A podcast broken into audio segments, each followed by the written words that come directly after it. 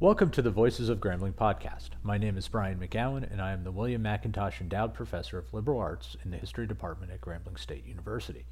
I will be your host for today's episode. I will be interviewing Suzanne Mayo, a student at Grambling in the 1970s, a longtime faculty member, and the second female SGA president. Professor Mayo, thank you for joining us today. Can you tell us about how and why you decided to come to Grambling? My father and I negotiated after my mother passed. He said, What does it take to get you to go to Grambling? I said, I'll apply, of course, but uh, I'm going to Howard. Uh, maybe I can do a dual degree. I'm not sure you can do that in today's time. But anyway, we negotiated up until about graduation from high school. And he said, uh, if you stay at Grambling, I'll buy you a car. I said, do I get to choose the car?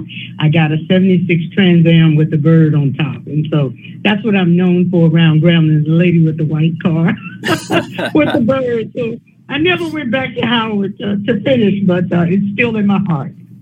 That's but I love great, Grambling. that's a great story.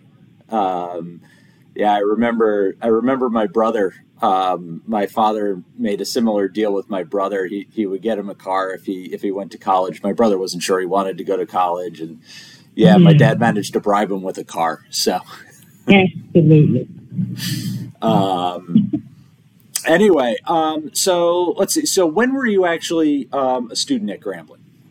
I started in the summer of 1975 in the high ability program that we still have at Grambling State.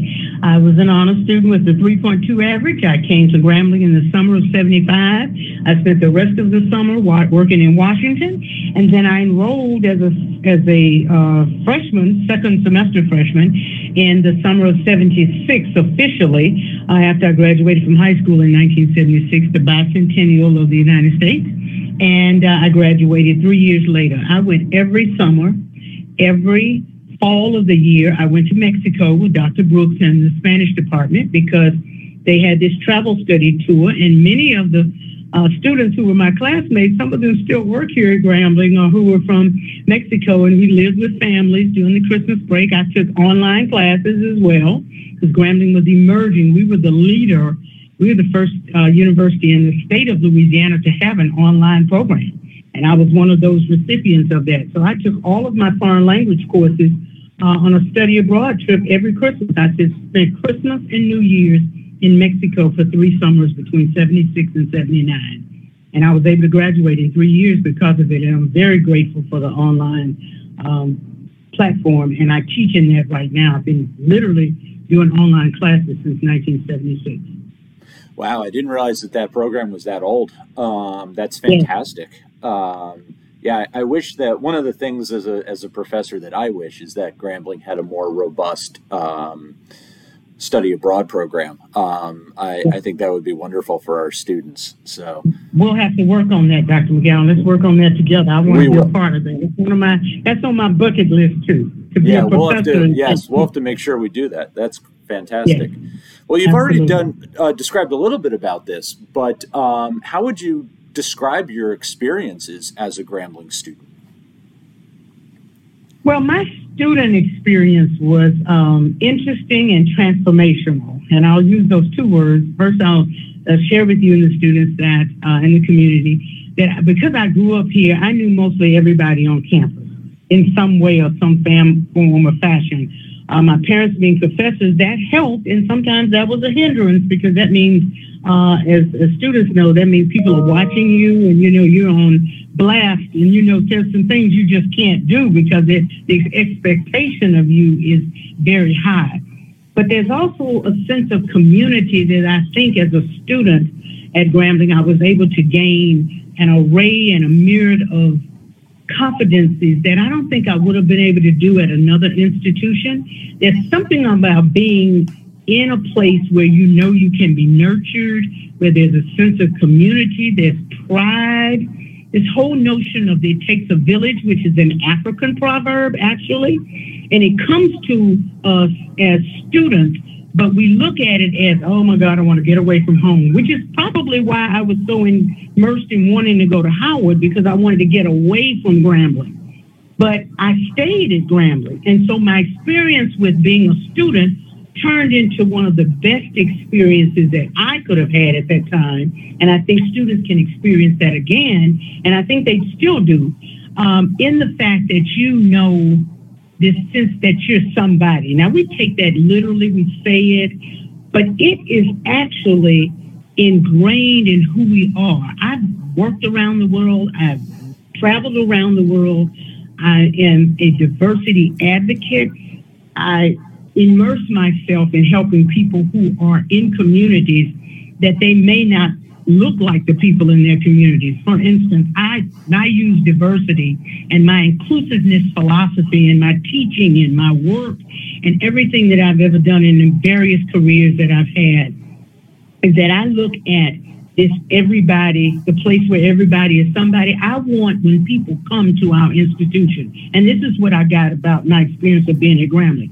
When they come here, I want them to feel like they're a part of this community. So not only are they just somebody, they're really a part of that. So we say Gram fam. We use it very loosely, but it's real because I've been to institutions where I've worked, where I've studied, where I have not known anybody and I had to find my place. Joel Osteen's father says the place that is there is where you want to be. I say the place that is there is Grambling State.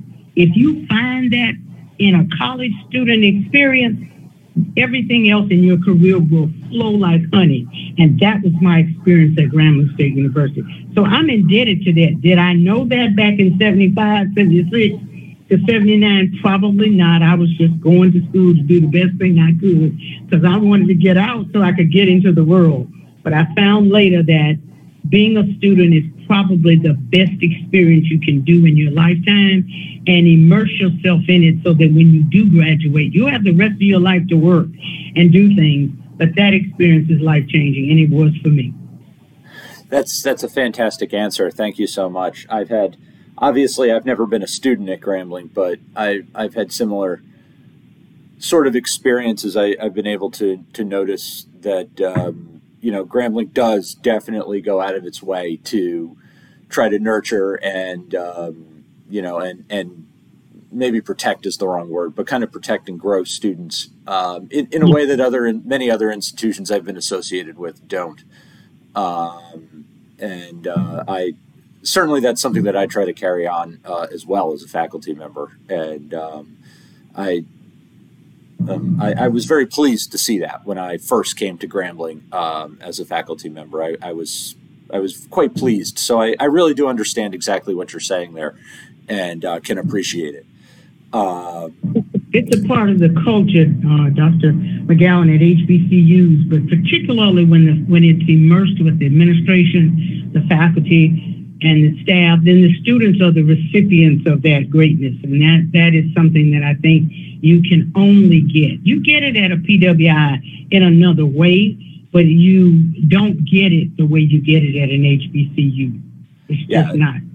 No, I think you're absolutely right. Yeah, I, I, I, think you're absolutely right. I think it's one of the, the great strengths of, of uh, HBCUs for sure. Yeah. Um, so when you were a student, you were a, a, member of the, the Student Government Association and, and um, actually the second um, female president of the Student Government Association. Um, at that point, it had only fairly recently been open to female students.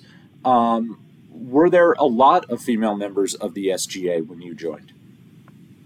Well, let me give you a little context. Um, you know, I'm a teacher, I'm a researcher, and a social scientist. So, you know, and I'm not a, a, preacher, but they tell me the preachers have to do this too. So let me preach for a little bit when I answer this question. Please in do. the 19 in the mid the early 1970s was a time when women's rights was really at the national core of what was going on culturally, socially, and economically in the United States of America. We're post civil rights.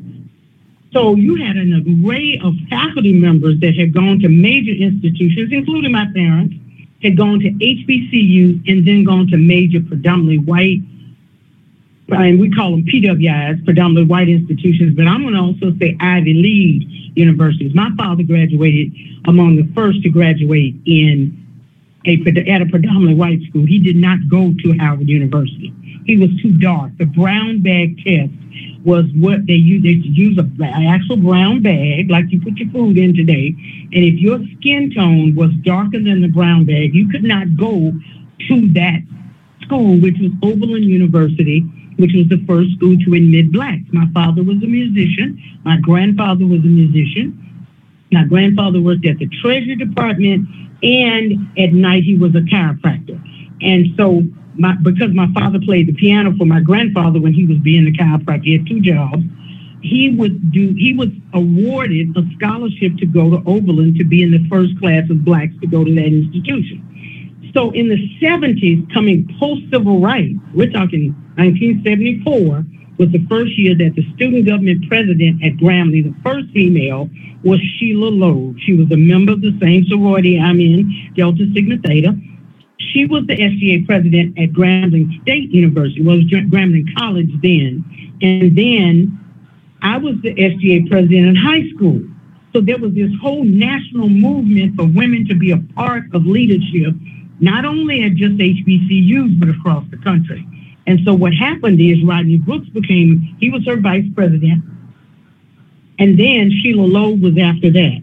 So after the Student Government Association started working to kind of recruit women to come to Grambling State, they were then going to ask for students to be involved as, as SGA senators. They were members of the Supreme Court. They were uh, delegates. We had three women who ran for SGA secretary and vice president. So Sheila Loeb was at the high school as student government president. I was, I mean, at the college. Grambling College, I was at the high school. So by the time I got to Grambling in 1976, 75, 76, Sheila had just graduated. I'm coming in as a freshman. I'm involved in student government as a, as a freshman senator. Um, then I'm, I get elected to the judicial court when we're, you know, stealing our way through trying to be the next Barbara Jordan and Thurgood Marshall. And all these women were running for office and presidents of organizations. So I stepped in as student government president in 1978 and was encouraged to run because it was the movement in the United States. And that changed the life. The 1970s were never the same. Grambling historically had been around the world with our band doing work. And what happened then was, guess what? We then had to conform. Dr. Johnson, who was president then, Fred had just left, President Jones. And so we're looking at what's going to happen to Grambling. And there were three women who were the first women to become members of the world famed Tiger Marching Band. Those discussions happened while I was student government president, and I got to experience, and I knew the three women because two of them were my classmates. And so there was a time, the answer is yes, there were women focused on it, but also the country was really engrossed in what's happening with women. So we just jumped on the bandwagon at Grambling State. There was some resistance, and I sat in a lot of meetings trying to talk to Mr. Hutchinson and others, Mr. Wiley, Mr. Humphreys, Mr. Mr. Harris about what in the world are we going to do with women in the band? Why do y'all want to do this? I even wanted this year president because my predecessor was Clarence Glover, the year that before I was SGA president, he used to go into the locker room with the football team. And Coach Robinson was, in fact, uh, the football coach. He was my play godfather, and as well as he was my church member. And I said to him, Coach, I'm now the, fem- the female student government president. I want to go in the locker room and pray with the football team the same way that you let Clarence Glover go in. He said, What? I said, and I repeated myself. And he said, Well, we'll see. Well, of course, I went to Dr. Johnson and talked to him about it. We had a meeting with Coach Robinson, and they allowed me to go in to the locker room and pray with the team as the former student government president had. Just an example of the time, sign of the time. But yes, there were women all around the student government and student organizations and student involvement. Let me just also say, we had women in leadership too. Uh, Dr. Ruby Higgins was the Dean of Students during that time. SGA reported directly to her. She was an advocate of women's rights. And so we were not only studying it, we would research what was going on around the country and what we were doing in the state of Louisiana, particularly at Grambling. That's really great. Thank you for that. Uh, I really appreciate that. Um, you already mentioned a little bit about this, but maybe you can go into a little more detail. W- what was your tenure as SGA president like? Well, I'm looking at an article that I will share with you to share with the students uh, uh, with your, at your disposal, Dr. McGowan. I'm looking at an article that was in the Gramblinite in 1978 and I'm sitting in the SGA office with the yearbooks behind me. I still have those yearbooks at my home. And I'm have my head down. I have my suit and blouse on. And my, as if you're having a headache, I'm looking over these papers. And the article talks about financial woes of Student Government Association. And I thought, oh my God, here we are almost at the same time when I came to Grambling and returned to Grambling in 19, uh, 2017 when President Gallot was president, we were looking at the financial woes of the university. And here we are, literally 40 something years later, almost 50 years. And we were looking at that in 2017. And I thought, oh my God, we're having the same issues that we had back then. So history for me as tenure was to continue the legacy, build on what was, and then embrace and plan for the future there were simple things that were going on during that time when I was SGA president. We had a problem with shower curtains in the dormitories. Now, shower curtains, I remember I lived, I'm from here, so I lived at home my first two years before I moved on campus when I was student government president, which was mandated that I do. Um, and I wanted to move on campus, but I just stayed at home with, with my dad. It was right down, right over the overpass, second house on the right, down from the dollar store now. And I remember saying when the students came to me, they were like, "We don't have shower curtains." Minette, my, my middle name is uh, Suzanne Minette Mayo, so people knew me on campus as Tank, T A N K. That was my nickname. Tank, we don't have any shower curtains. You got to get us some shower curtains in the dorm. This is crazy. What do you mean you don't have a shower curtain? You know, to me, shower curtains were simple, but it was a budgetary issue. It's like, do we buy the paper towels? Do we buy the soap? Do we buy? And I'm not sure people would take. I don't think the students were taking the shower curtains. I just think the shower curtains were maybe the the, the longevity of them. Something as simple as that became one of my thrusts.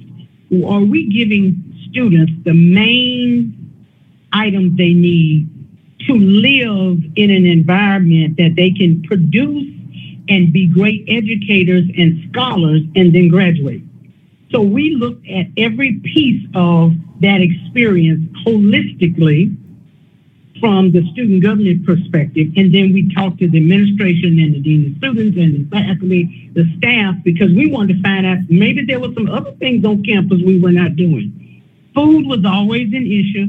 Do we have good food? If you want people to eat on campus for seven days a week, and be on campus for 24 hours a day and study, we have to give them an environment that is conducive for them to do that. The other most important issue was academics. What are we learning and is this going to prepare us for the future? There were several student leaders on campus that had already focused on going to graduate school. That was a big deal in the early to uh, mid to, to early 70s. Prepare yourself here and move on. There were predominantly white schools trying to recruit people every day. I was one of them. I went on a graduate fellowship from Grambling to Texas A&M to graduate school, a $35,000 graduate fellowship in, in the mid to late 1970s, which today we, I can't find that fellowship for my students right now because it doesn't exist anymore.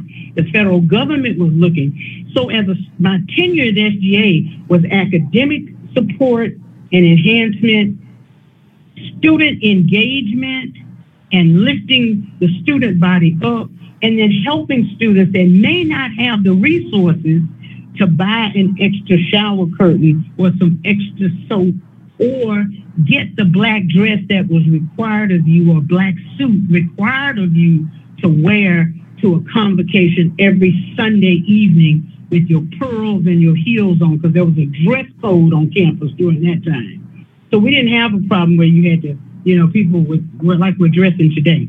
You knew better because you were a student at Grambling State University. So it was all about empowerment of the students. Yeah, that sounds great. Um, you've already mentioned President Johnson uh, a couple of times. Uh, how would you describe the relationship between the SGA and President Johnson when, when you were a student? Well, I came at a time to Grambling when the university was changing the name. So in 1974, Grambling College became Grambling State. Dr. Johnson became president when I was a secretary of the Student Government Association. When he came to Grambling, I was secretary, and then I ran for SGA president.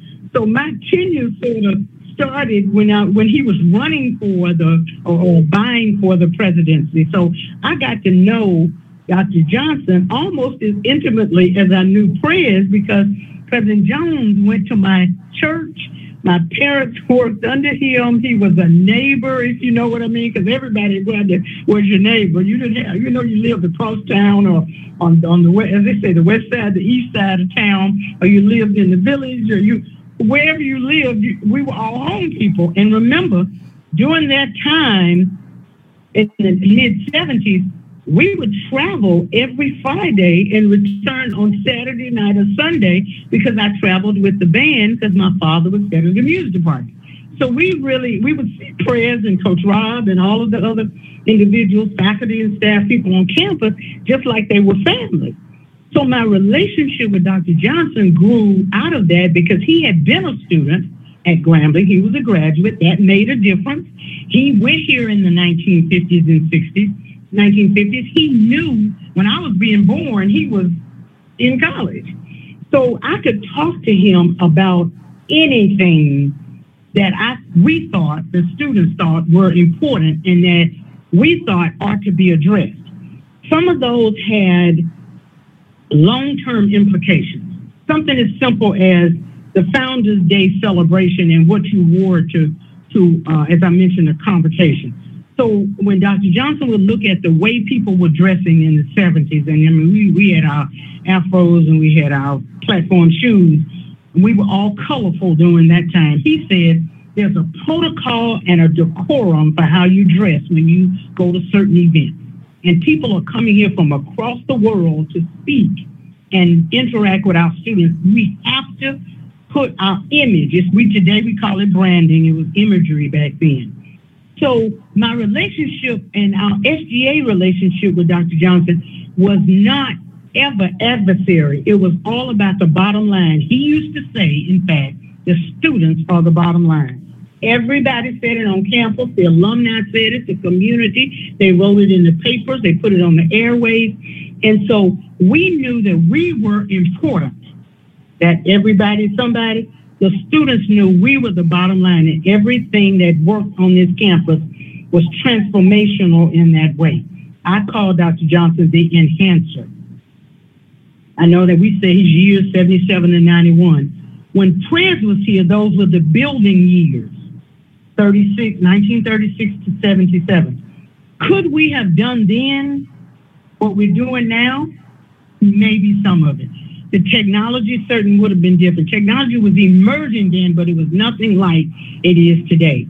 So I always say they were transformational years during that time, and students were the bottom line, and they still are. Yeah, thank you so much. That's that's really really fantastic. Um, you again, you've touched on this a little bit, but maybe you can go into some more detail. Um, how do you think Grambling changed in the 1970s um, with the transition from the presidency of Ralph Waldo Emerson Jones to uh, Dr. Johnson? Well, I think the first thing is the landscape of the campus changed.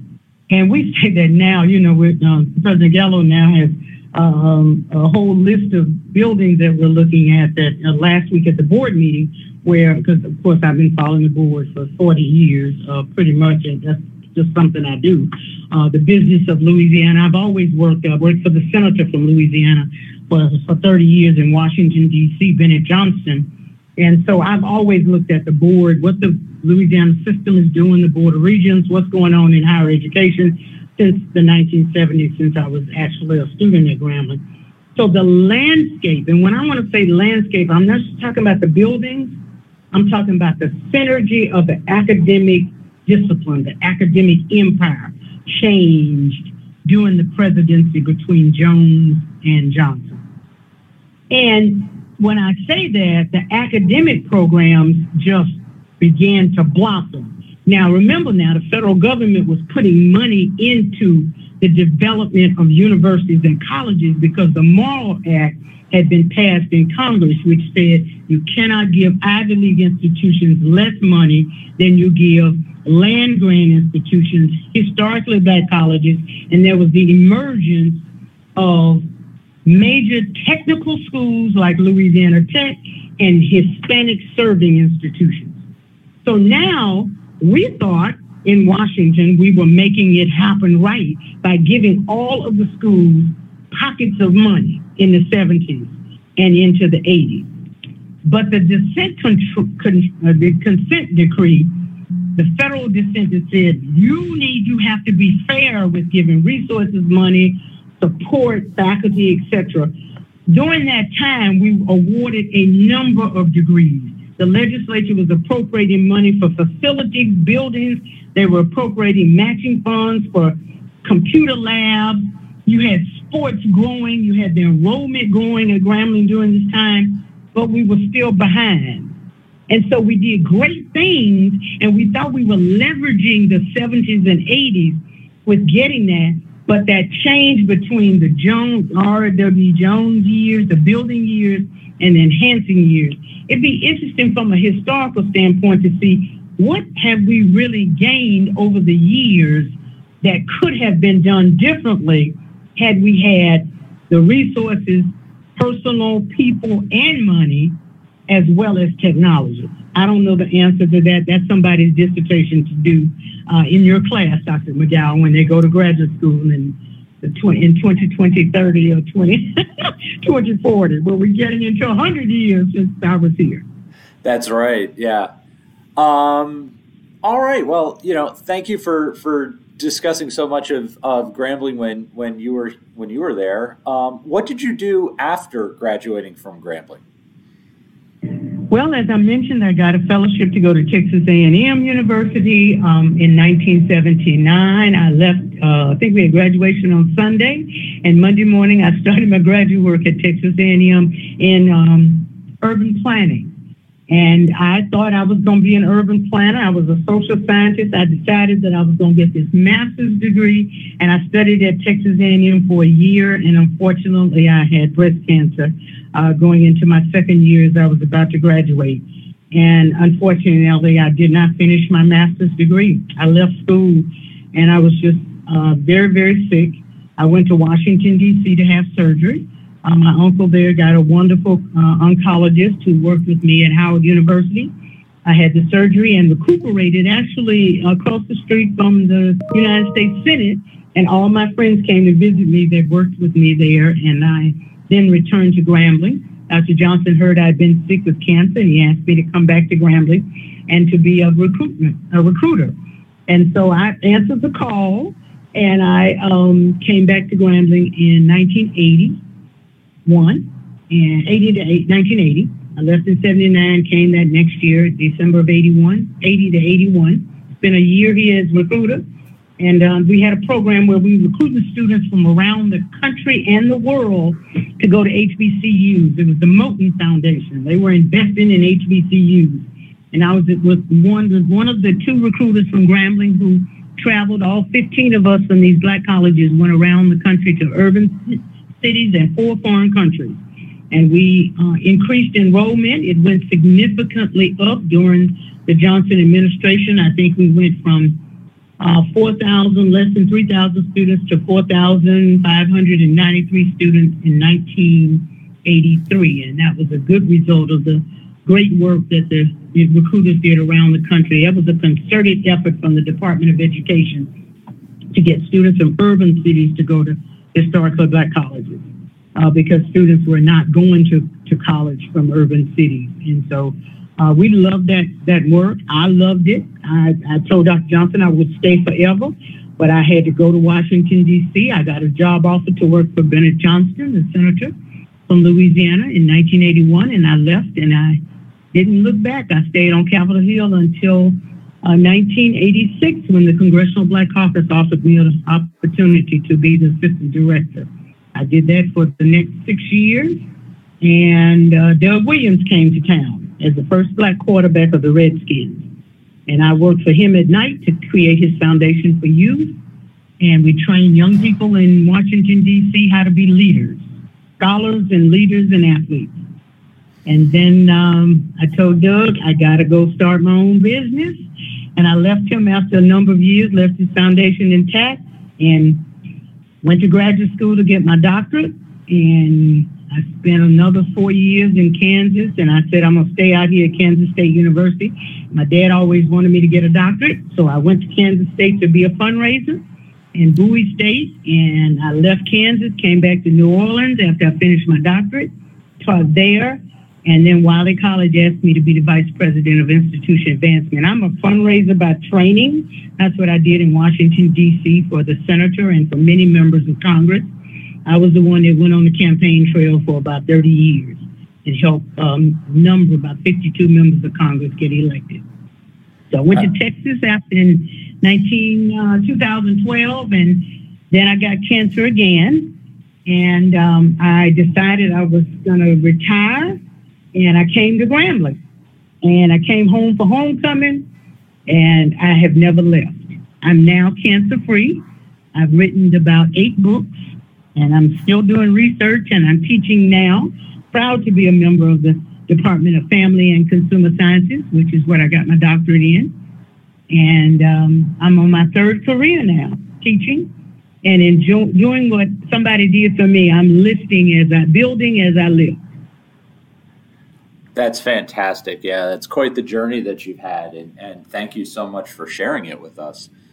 Uh, the the last student that are the last question rather that our um, industrious students have put together for you is um, kind of a reflective one.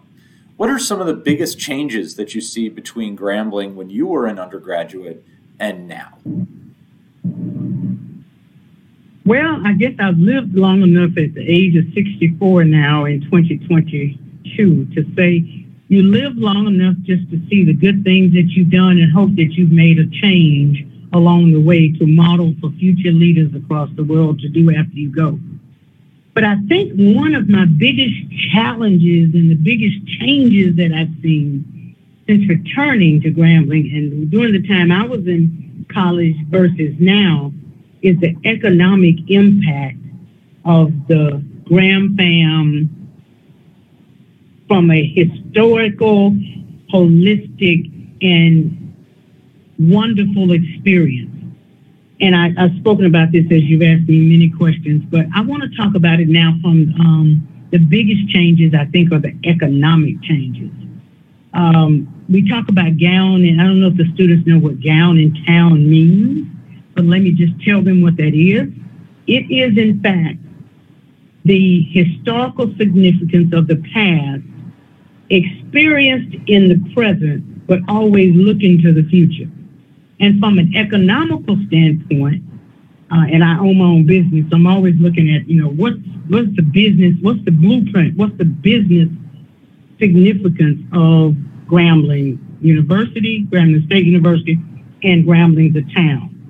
And and I'll give you just a little bit of what that what the changes are. When I grew up at Grambling and when I was in school here as a student, there were stores in the village. The village was the village. And I and I say that, you know, people laugh at me, what do you mean by that?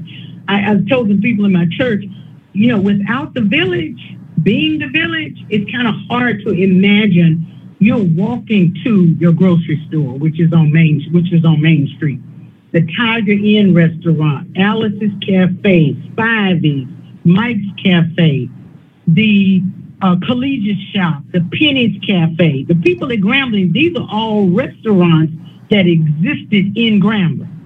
There was an insurance, the insurance agency is still here, Mr. Gray's Insurance Agency. You could go get the notary right here. You didn't have to worry about going to get your your fingerprints done somewhere because you could go in the village and do it. The post office was there some of those businesses are still there, but by and large, those businesses were people that went to this institution, who grew up in this town, who reinvested in the town. faculty, staff, students, alumni, and individuals. We didn't have to go to Walmart because everything we needed was right here. That has been a change that I think we need to look at. The village gave you pride. It gave you a sense of, of belonging, a sense of community, and it was nurtured by people who had children who lived here, who then went on to high school, who then went to college, and then became employees. Now, that's not saying other people can't have that right now, but it is that's a change that I think we've got to go back to establishing so that we can have people investing into the community. You would I remember going to a football game once and my mother literally had some of her students from Westside High School in Bernice. And we were walking down the stadium. This is the old stadium over by uh, Knott Hall now.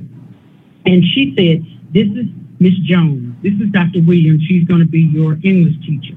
Here's Mr. Duplancher. He's going to be your science teacher. Here's Mr. Sterling. He's going to be your math teacher. And so she's pointing out people and she's introducing them to their future mentors in their careers. That sense of nurturing is something only you can get at a school like Grambling. I'm not saying we don't do enough of that now. What I am saying is that we have to continue to evolve doing that and use technology today to help us connect so that we can build a core of leaders in the future that connect with us once they leave this institution and become alumni. I was alumni president for 10 years after I left Grambling State and went to Washington. There was not a proposal that came to Washington, D.C. to get funded that Dr. Johnson didn't put on a plane or call me and say, We're applying to the Department of Ed. I need you to call Mr. Jones over in the Department of Ed and call him and or whoever's in that agency, USDA, State Department, because you got Gramblinites all over the world sitting in agencies and corporations. That's the change that we've got. That's the difference between then and now. We're doing it, but we've got to get back to some of the ways of doing it and enhance and build on it for the future. We've got to, we already know what we're doing works and it can continue to work. And with the leadership that we have to continue that and with new and innovative ideas and students that are going to bring us to another level, faculty and staff that are going to take them to the height of their careers. I think we, even if the changes were then, I'm excited about the future for my alma mater and for my town. And I just love being a part of it. A small little piece of the history is important, but I look forward to the new innovation of the new leaders that are come going to come behind us and going to make this institution grow and continue to grow for generations to come. For my children's children and my children's children's children. Well, thank you so much, Dr. Mayo. We really appreciate you taking the time to uh, to talk with us today. And um, on behalf of the students of the history department and the faculty, um, I just want to reiterate our, our tremendous thanks for you to take some time out of your busy day to discuss the history of Grambling with us. So thank you so much for your time. Thank you so much. Go Tigers. Thank you for listening to our Voices of Grambling podcast. Questions were written by Simone Mon, Natalie Warren, Aja Edwards, and Alexandra Williams, all students in Grambling State University's History Department. The Voices of Grambling podcast is a production of the History Department at Grambling State University. It is developed by the students and faculty. Funding for the 2021 Rebirth Grants has been administered by the Louisiana Endowment for the Humanities and provided by the National Endowment for the Humanities as part of the American Rescue Plan and the NEH Sustaining the Humanities through the American Rescue Plan initiative. Any views, findings, conclusions, or recommendations expressed in this program do not necessarily represent those of the National Endowment for the Humanities. And, and thank, thank, you so much, much for listening. listening.